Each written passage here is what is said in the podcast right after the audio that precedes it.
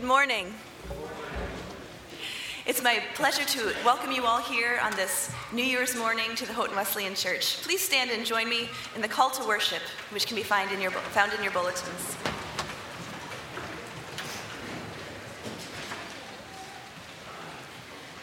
Let your goodness, Lord, appear to us, that we, made in your image, may conform ourselves to it.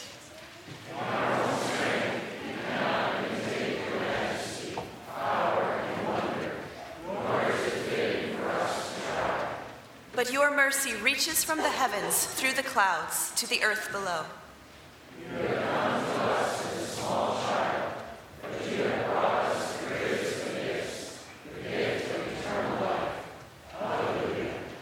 Please pray with me.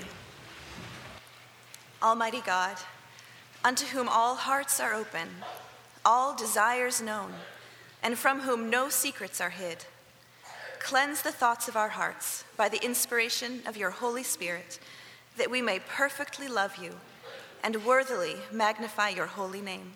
Through Christ our Lord. Amen.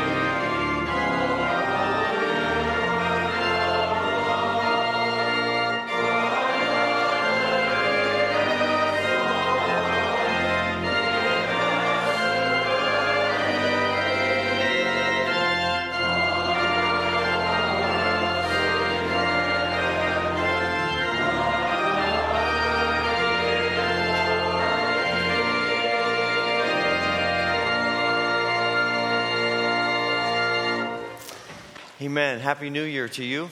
And before you're seated, take a moment, share a word of greeting with others who are here in worship today.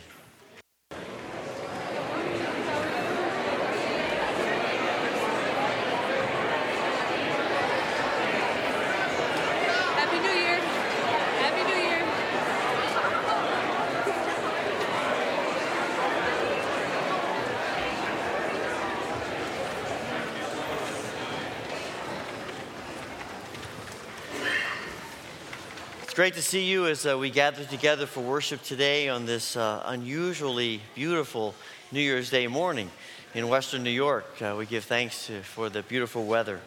There are a few things that I want to highlight. Uh, you'll notice that with the holidays, our schedule is different, and just notice that the next Sunday we will again gather for one 10 o'clock service, and then following that, beginning on January 15th, we move back to our regular schedule of three services on Sunday morning. There are also a number of uh, activities that are, some are meetings, some are not, so please uh, take note of that as they're announced in the bulletin. Uh, there are a number of prayer concerns also in the bulletin, and we certainly want to pray for the family of Al Smith. Al died uh, early Friday morning, and I know that they would appreciate our prayers. The arrangements for uh, Al our visitation at the Copeland Williams Funeral Home this Thursday, 2 to 4 in the afternoon and 7 to 9 in the evening. That'll be on Thursday, and then the uh, funeral service will be here at the church Friday morning at 11 o'clock. And I know that uh, the family appreciates our prayers and support uh, during this uh, time of loss and grief. But we give thanks to God that uh, we know the hope that uh, is ours and ours in Jesus Christ. Uh, there are other prayer concerns listed here as well about things related to us as a body of believers, as well as circumstances around the world, and we ask for God's grace in each of them. It is always a great joy. Uh, we've been blessed this year with uh, many children uh, being born into our community of faith, and it's always a great joy as uh, we have the privilege of dedicating our children to God, and the Knapps come to do that this morning.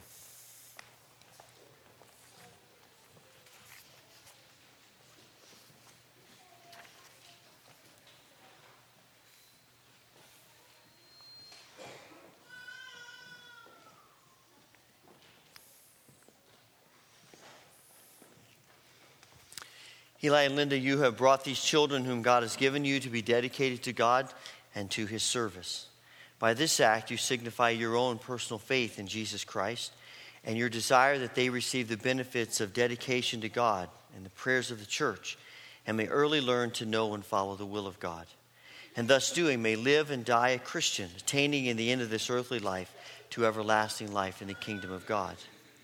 But in order that this may be accomplished, it will be your duty as parents to teach your children early the fear of the Lord and to watch over their education that they may not be led astray by false teachings or doctrines, to direct their mind to the Holy Scriptures as expressing the will and authority of God for all humanity, and to direct their feet to the sanctuary, to restrain them from evil associates and habits, and as much as possible to bring them up in the nurture and admonition of the Lord.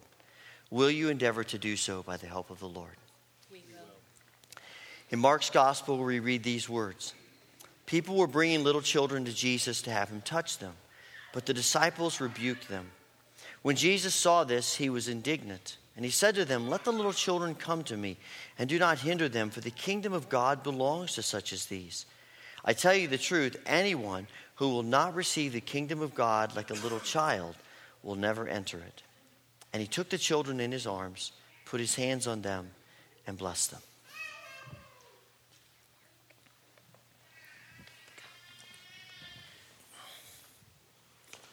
What name have you given your child? Ezra James. Ezra James Knapp. On behalf of your parents and your family and this congregation, I dedicate you to God, Father, Son, and Holy Spirit. Amen.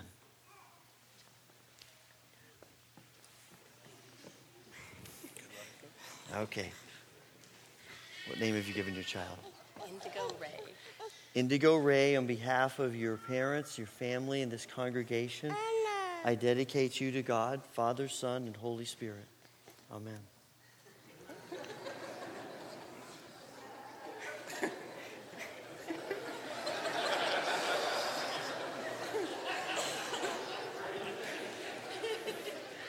We had a practice session with this earlier, and she was not real happy with being held by me, but we're doing okay today, aren't we?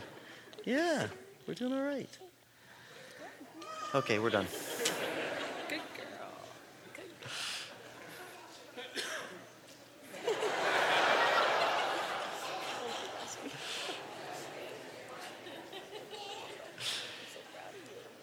You know, as I, I, mentioned, each time we dedicate our children to God, this is, this is a threefold covenant.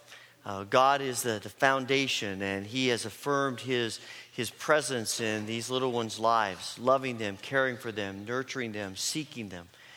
And Eli and Linda have expressed their desire that, uh, for God's help to do their part in helping their children know Christ and follow Christ all their lives it's also a responsibility that we have as a congregation. God will present us with all kinds of opportunities to love them, to care for them, to be a witness to them, to be the church for them. And uh, it's a great honor, privilege, and responsibility that is upon us as a congregation. And so I'd like to ask you to stand and to affirm your commitment to these children and to this family.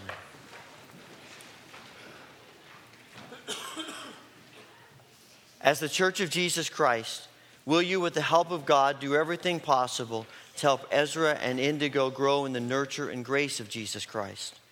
Will you love them? Will you be a godly witness to them? And will you help them know and accept the grace of God in their lives? If so, answer, we will. Gracious Heavenly Father, we thank you for children.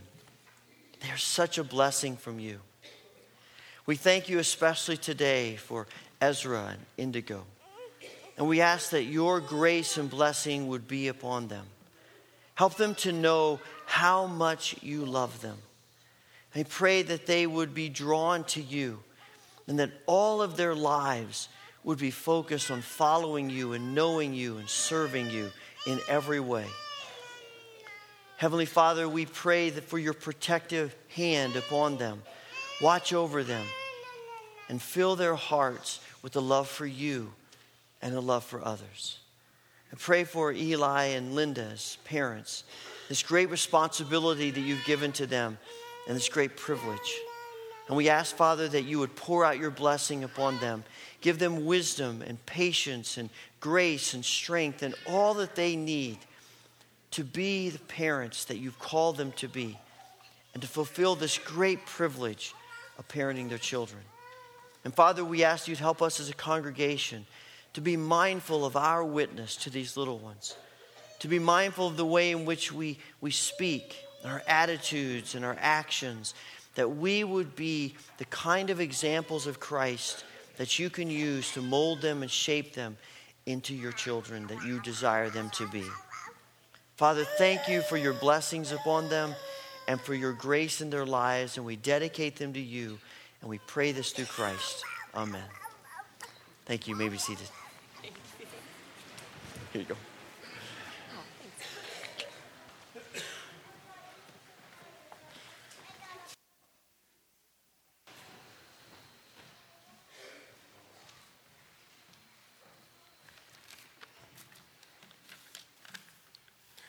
Today's Old Testament reading is from Psalm 8 for the director of music according to Gittith, a psalm of David. Lord, our Lord, how majestic is your name in all the earth. You have set your glory above the heavens. Through the praise of children and infants, you have established a stronghold against your enemies to silence the foe and the avenger. When I consider your heavens, the work of your fingers, the moon and the stars, which you have set in place, what are mere mortals that you are mindful of them, human, human beings that you care for them? You have made them a little lower than the heavenly beings and crowned them with glory and honor. You made them rulers over the works of your hands and put everything under their feet all flocks and herds and the animals of the wild, the bird, birds of the sky and the fish of the sea, all that swim the paths of the seas. Lord, our Lord, how majestic is your name in all the earth.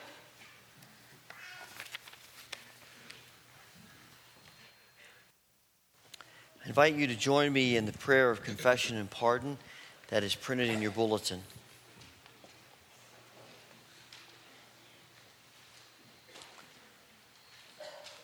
It's a prayer that uh, has been adapted from one that uh, Peter Marshall, who was the first chaplain of the Senate, uh, used on New Year's Day with his congregations.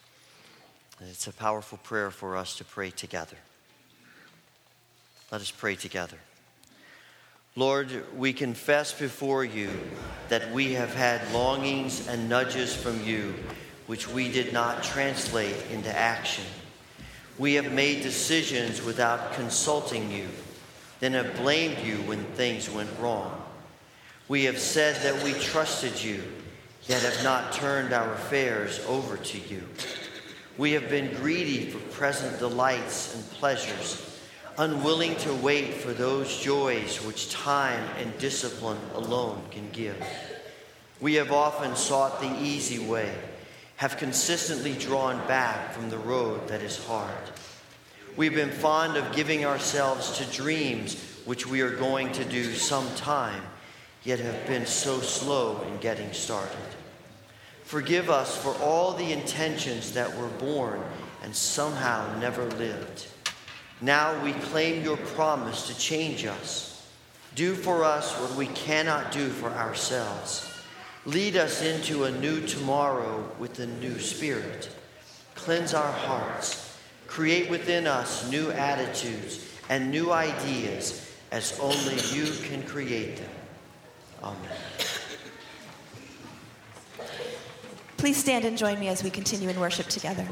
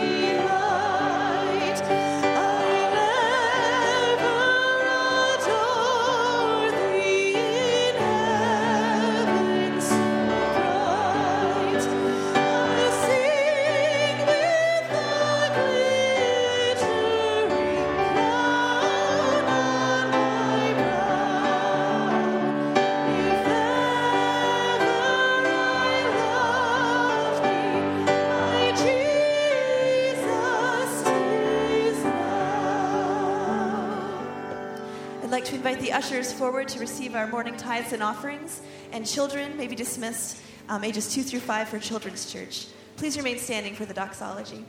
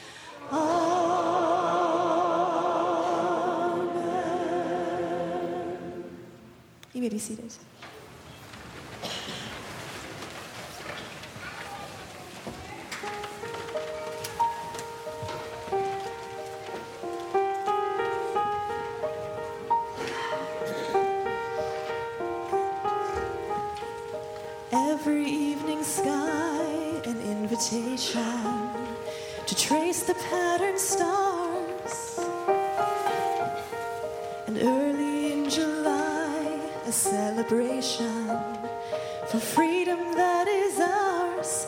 And I notice you in children's games, in those who watch them from the shade. Every drop of sun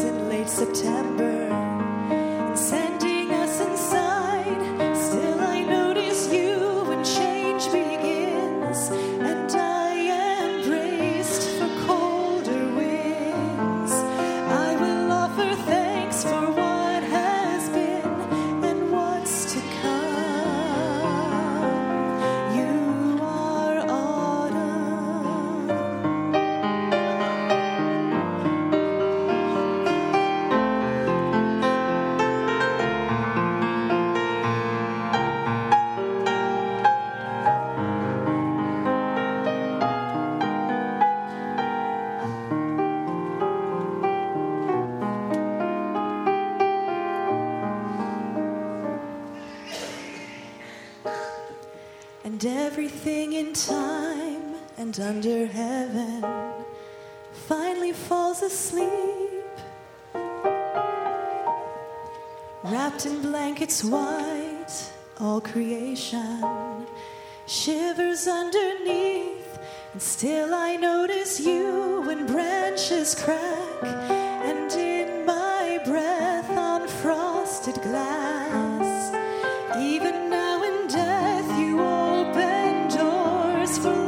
to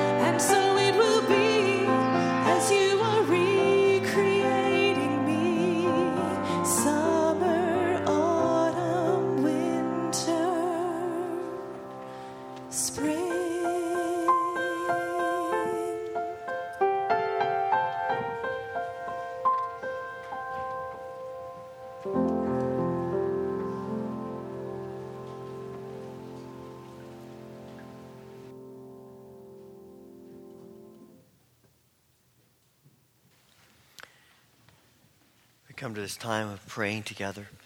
And as we do so, it's been our practice for quite some time. If you'd like to use the altar as your place of prayer, I invite you to come and do so.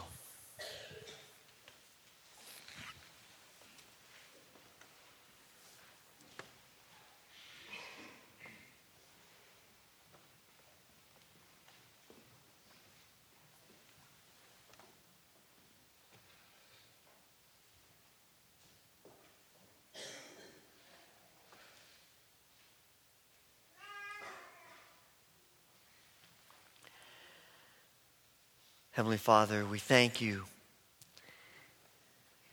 that you are present with us and active in this world in every season.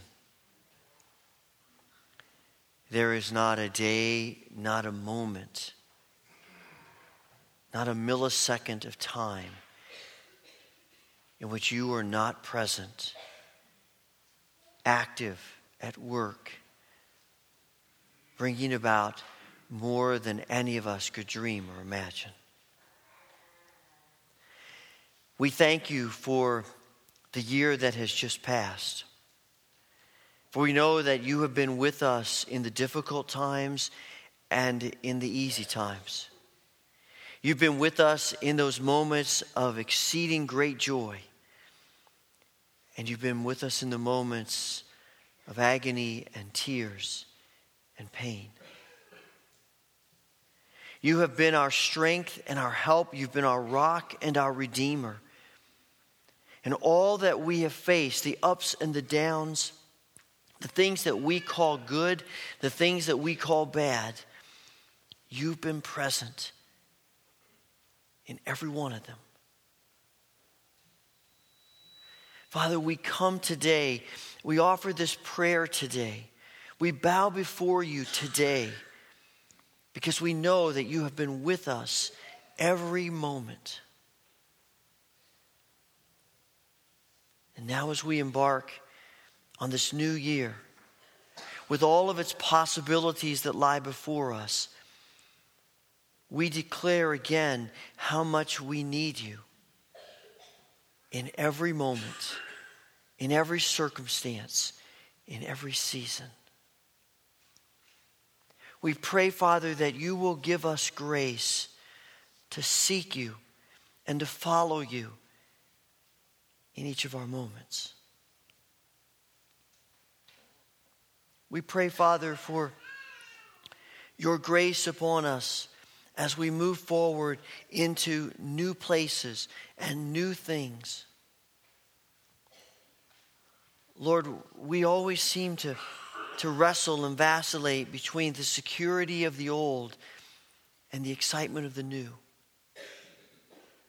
Father, as we move forward into unknown times and days, we pray that we'll do so with confidence and anticipation because we know you go before us and you go with us. We're going to face circumstances in this year ahead that will be wonderful and positive, and circumstances that will be difficult and painful. Give us strength for each of them. And more than anything else, help us to trust you in every moment that comes. Help us to surrender each moment to you. And help us to know in new ways your faithfulness. Father, we pray for those among us who are, who are dealing with difficult circumstances in life even today. We pray for those who are suffering from the frailties and infirmities of these bodies in which we live. We pray for those who are facing surgery and for those who are recovering from surgery, those who are dealing with ongoing long term difficulties. And we pray that you will bring healing and comfort, bring strength and encouragement, and bring your Holy Spirit to bear on each person.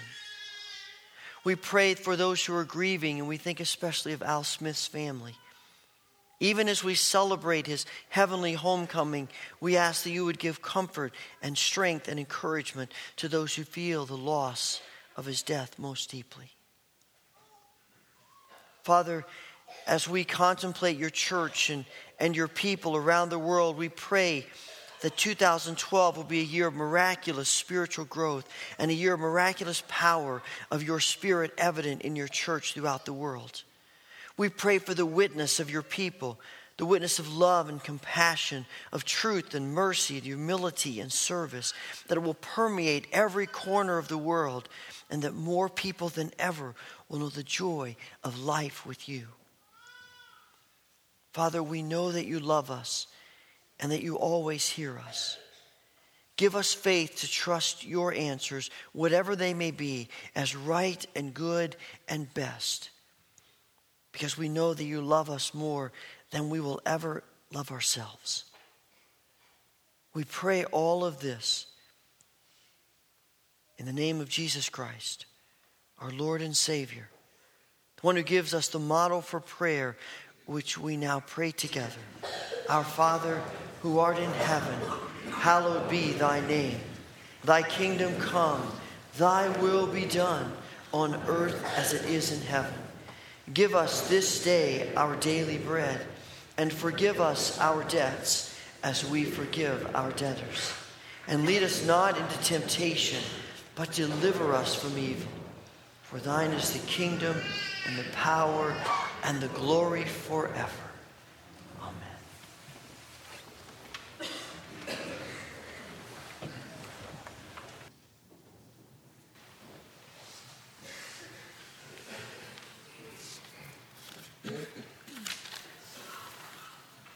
Please stand for the reading of the gospel as we receive the words of our Lord.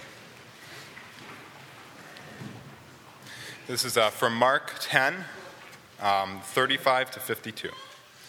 Then James and John, the sons of Zebedee, came to him. Teacher, they said, we want you to do for us whatever we ask. What do you want me to do for you? He asked. They replied, Let one of us sit at your right and the other at your left in glory. You don't know what you are asking, Jesus said. Can you drink the cup I drink or be baptized with the baptized I am ba- um, baptism I am baptized with? We can, they answered. Jesus said to them, You will drink the cup I, drink, uh, I drink and be baptized with the baptism I am baptized with. But to sit at my right or my left is not for me to grant. These places belong to those for whom they were, um, have been prepared. When, they, uh, when the ten heard about this, they became indignant with James and John. Jesus called them together and said, You know that those who are regarded as rulers of the Gentiles lord it over them, and their high officials uh, exercise authority over them. Not so with you. Instead, whoever wants to become great among you must be your servant, and whoever wants to be the first must be slave of all. For even the Son of Man did not come to be served, but to serve, and to give his life as a ransom for many. Then they came to Jericho.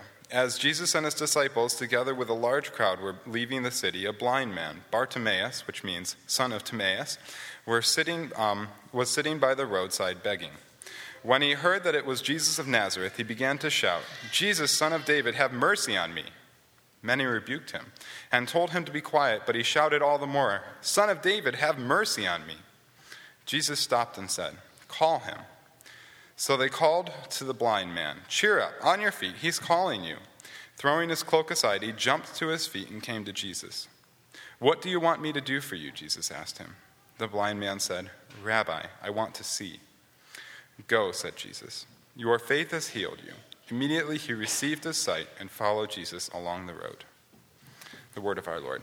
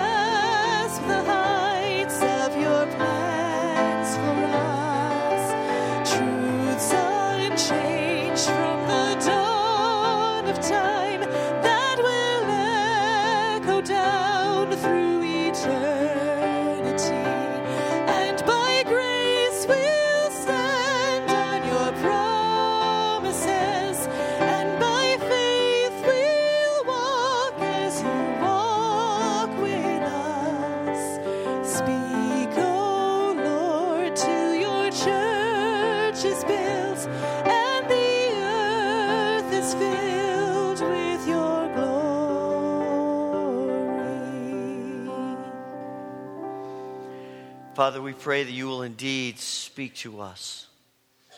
Let your word move deep into our souls as we continue in worship.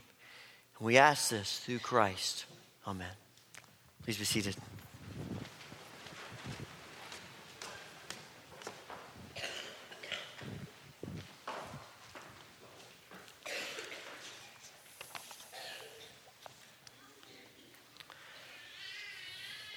Did you make any resolutions for 2012? I read recently that about 50% of Americans do so. And out of that 50%, about 8% are always successful. 19%, maybe every other year, do most of their resolutions. 49% hardly ever do their resolutions, get them right. And 24% just fail outright. Don't even probably get past today. Now, it may be why one guy decided that the only resolution, he may only make resolutions that he was sure he could keep. So he resolved to gain weight, to stop exercising, to read less and watch more television. He resolved to procrastinate more, to give, stop giving time and money to charities, to not date any more movie stars, and to never make any New Year's resolutions again. I think those are resolutions that most of Americans could get behind. Uh, I think we could, we could do that. You know, January 1st is an arbitrary day. You know, you wake up this morning, it's, it's just a day like any other day. But there's something about this day that gives us a feeling of, of starting new, starting over, having an opportunity to see things in a new light. And even though it doesn't erase the past, the feeling of starting over can be a wonderful thing. Uh, we ought to take advantage of opportunities that call us to step back and evaluate our lives. Where we've been, where we are, where we hope to be. There's something very biblical about forgetting what's behind and striving for what's ahead. It's this idea of, of striving for what's ahead, of, of thinking about where we're going to be, that drew my attention to this passage in the 10th chapter of Mark's Gospel. There's something here that speaks to the yearning in our souls for something new, something different, something great. Jesus and his disciples are walking along the road toward Jerusalem, toward his arrest and death. And even though Jesus tells his disciples what's going to happen, I don't think they really grasp the gravity of, of what is awaiting Jesus when they arrive in Jerusalem. But they have some sense that they are on the cusp of something dramatic. Something is going to be different. Something about the kingdom is seems like it's coming to a head. And so as they're walking along, these two brothers, James and John, somehow get Jesus aside from the rest of the guys, and they say to him, Jesus, we want you to do something for us. Now, I'm always just a, a little bit leery when somebody says to me, Would you do a favor, do me a favor? Now, I may be very happy to do them a favor. I just don't know what the favor is that they want me to do yet. They might want me to jump off a cliff for them. Or, or they might want me to cheat on a test for them. They might want me to lie about their whereabouts at the time in question to the authorities. I've been watching too many Perry Mason reruns, I think. You know, you, you don't know what people are going to ask you when they say, Would you do me a favor? And so I tend to say, Well, that depends. What are you, what are you asking me to do? And Jesus says to the brothers, Well, what do you want me to do for you? And these two brothers answer, We want you to make us top dogs in your kingdom. Now, despite not understanding all the implications of his kingdom, James and John realize that there's something special about Jesus. That Jesus has something no one else has. That Jesus can do miracles. He isn't intimidated by the authorities, both religious or secular. Jesus has power that is unequaled, at least in their circles, certainly. And sensing that something is brewing, that a showdown is looming, that Jesus is about to bring what's hidden into the light, that Jesus is about to let things go. They see this window of opportunity and they make their move to get in on the ground floor.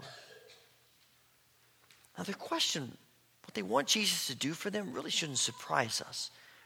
I mean, it's a normal, natural question. I, I, honestly, I think it's a question I would ask if I were in their shoes and I had their guts. I mean, wouldn't you? I mean, it's an ambitious question. There's no doubt about that. But doesn't our world operate on, on the backs and the minds and the initiatives of the ambitious? I mean, it's the ambitious people who invent the products that we use every day. It's the ambitious people who run companies and, and write books and lead seminars. It's ambitious people who, who are the ones who are persistent and opportunistic that we pay money to see and we stand in line to meet and we cherish getting their autograph and we admire what they've accomplished. It's the ambitious people whose names you'll see printed on the ballot when you step behind the curtain come November. Let's not be naive. Let's not pretend that the world runs on anything other than ambition. You have to be blind not to, to, to believe that being ambitious and self promoting is the way you get ahead in this life. I mean, it's always been that way. Ambition is not necessarily a dirty word. Ambition's sort of just a part of being a successful human being, right? I mean, why do you think the 10 disciples are so upset with James and John? Because they're all thinking themselves, oh, why didn't we think of that first? They're jealous because James and John are asking for something they want. They're indignant because James and John have enough ambition to ask before they do. They're upset because these guys are going to potentially get what they want.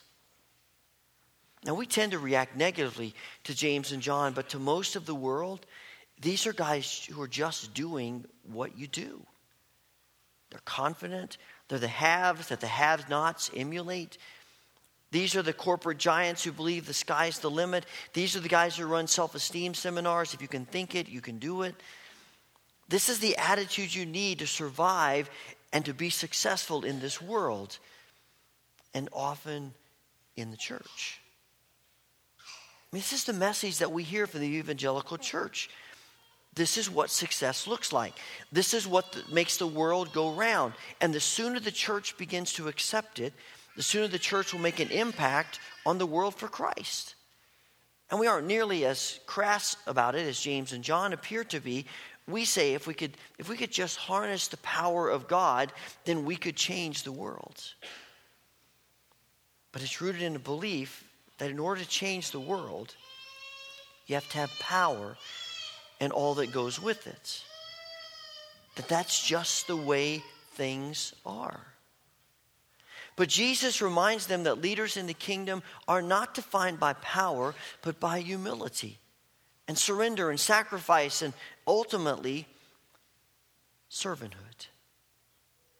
They will only be powerful if they acknowledge their weakness, their need for God, their fallibility. Jesus explains that in his kingdom, the places of honor are connected to suffering, not power. If you ask Jesus to make you great in his kingdom, then you're asking him to help you be a servant, a slave. I suspect if any of you made any New Year's resolutions, they probably weren't. In 2012, I want to find as many ways to serve others as I possibly can without any recognition or acknowledgement. I resolve in 2012 to find and perform every unenviable task possible. Whatever other people don't want to do, whatever people think is, is way below them, those are the kinds of things that I want to try to do. I'll be successful in my resolutions if I can find as many of those things as possible. I resolve this year to give up my rights as often as I possibly can. Research tells us that 47% of the resolutions are related to self improvement and education, 38% related to weight, 34% related to money, 31% related to relationships. I don't really see anything here about finding ways to serve others, about putting ourselves in a position to be taken advantage of. And yet, if we want to have a great year, a truly great year, Jesus tells us that this will mean adopting a spirit of humility, of servanthood, of being a slave to all. Not just a couple of people that it's easy to be a slave to, but all people. Our struggle with greatness is rooted in our misconception about the economy of Christ's kingdom. Being a slave is so unappealing to us that we've convinced ourselves that surely we misunderstand what Jesus is saying here. Something's been lost in the translation. There's a cultural quirk that we're missing. You can't really take Jesus literally about things like this. But we're wrong.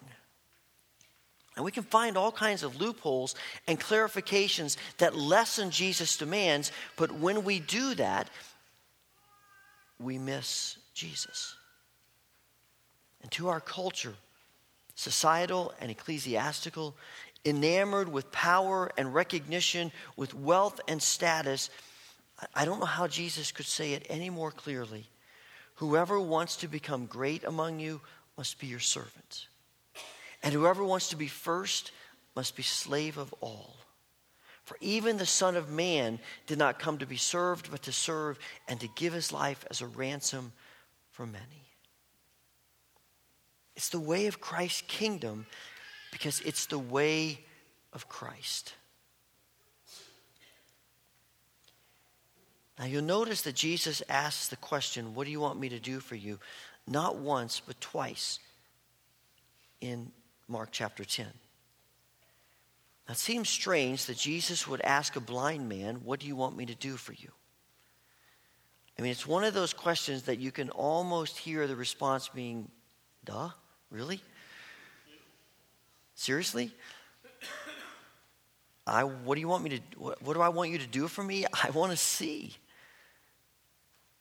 Have you ever noticed that in the Gospels, people who are new to Jesus tend to be more interested in healing than in power.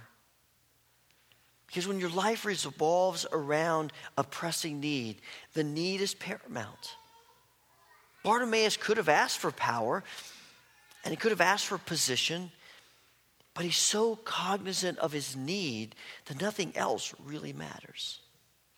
And it's the people who recognize their need for Jesus, who have no reason to think that they deserve anything from Jesus, those are the people who are healed and transformed and made new by Jesus. As we're reading that passage again this morning, I was struck by what it must have felt like once when Bartimaeus goes from being blind to being able to see. As he stumbles over to Jesus, has no idea what Jesus looks like, has no idea any what Jesus is wearing, has no idea about his surroundings. He can't see any of it. And in a moment, it's all clear. Wow. Now you ask, I ask you, which of those two things, having power or being able to see, is going to transform a person's life? Jesus says that Bartimaeus' faith is what makes him well. Seems an odd thing for Jesus to say because I'm pretty sure Jesus is the one who makes him well. But it's so clear that through Jesus' words that Jesus heals him in response to his faith. Faith born out of helplessness, not a sense of entitlement. Faith born out of a spirit that declares Jesus is great and I'm nothing, rather than Jesus is great and so am I. I think that's James and John's problem. They've gotten that backwards, and often it's our problem too. See, faith is directly connected to our recognition of need. Arrogance is a sense of privilege and entitlement, and it eliminates faith because the Spirit assumes that we're worthy of what we ask, and if we don't get it, then something is wrong with God because He owes me. Faith assumes that we're not worthy of what we ask, and if we get it, it's only because God is merciful. Arrogance and entitlement assume that the kingdom of God is about power and status and recognition. Faith assumes that the kingdom of God is about humility and surrender and transformation. Bartimaeus knows he has nothing, that he is nothing. He comes in faith, not arrogance. He's not asking to be powerful, he's asking to see. You know, in the span of just a, a few hours, maybe less, Jesus asks the same question of two different people, but the implications of the question are radically different.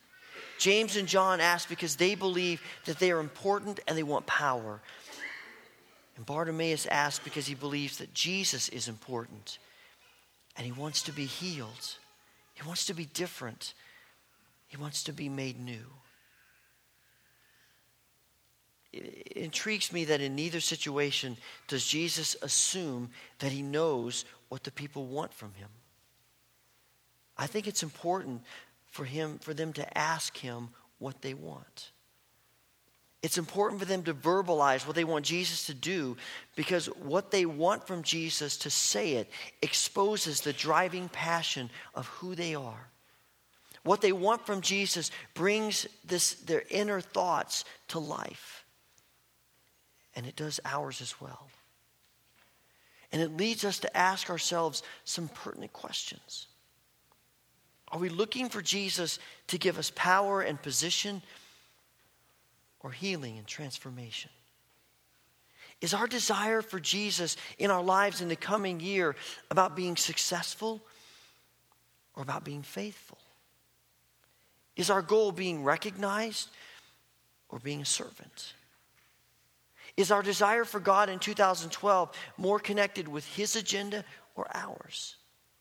Are our dreams about how God can use us, or our dreams about how we can use God?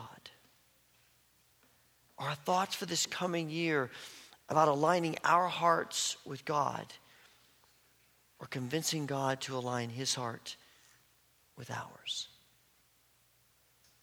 Are we asking God for 2012 to be great according to our way of thinking? Or His. In our time or His. In our way or His. Are we ready for God to soften our hearts? Are we ready for God to make us servants, even when people treat us like servants? What are we anticipating from God? In 2012. Each day of this new year has all kinds of opportunities for us. Every day, the decision will come before us. Is our life going to be defined by the economy and the thinking of this world? Or the economy and thinking of Christ's kingdom? What do we want Jesus to do for us in 2012? Please pray with me.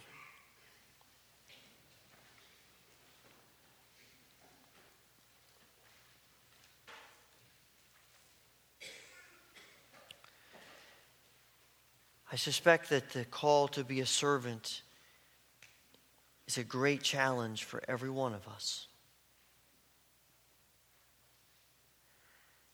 Call to be a slave to all It's monumental for us.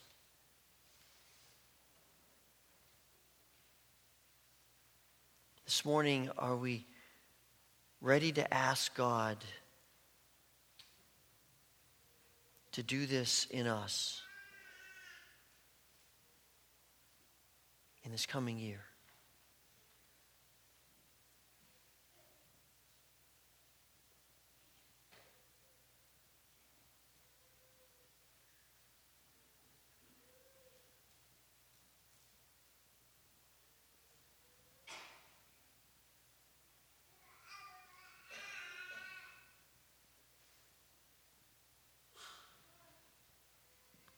Heavenly Father, in some ways it's a hard word.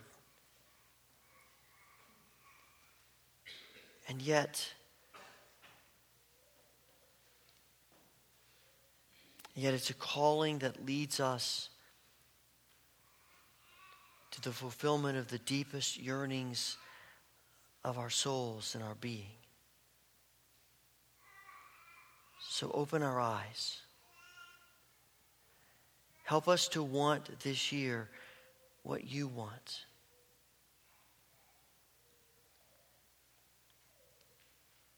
That we might be healed and made new and transformed and discover true greatness in your kingdom.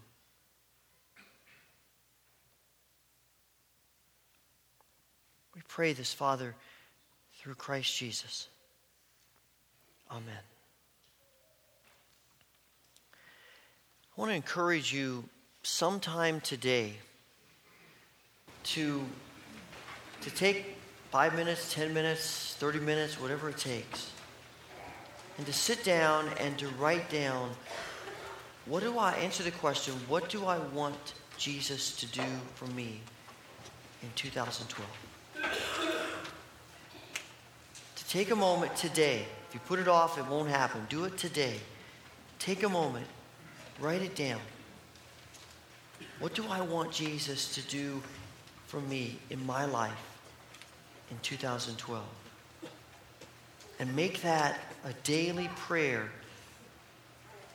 that God would answer that, that He would do it in His way, in His time. Together, we discover what it truly means to be great in the kingdom of God. I want to invite you to stand as we sing together the closing hymn, number 312 Jesus, Thy Boundless Love to Me.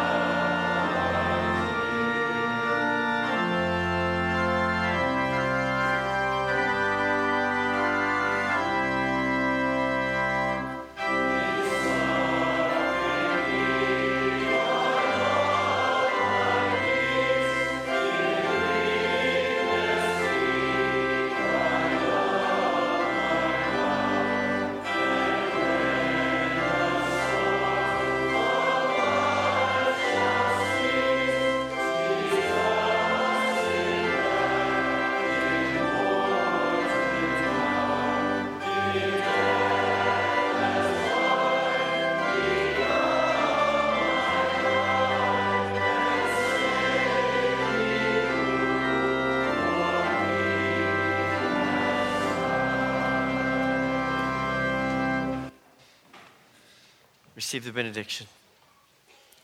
May the Lord bless you and keep you. May the Lord make his face shine upon you and be gracious unto you. May the Lord turn his face toward you and give you peace. Amen.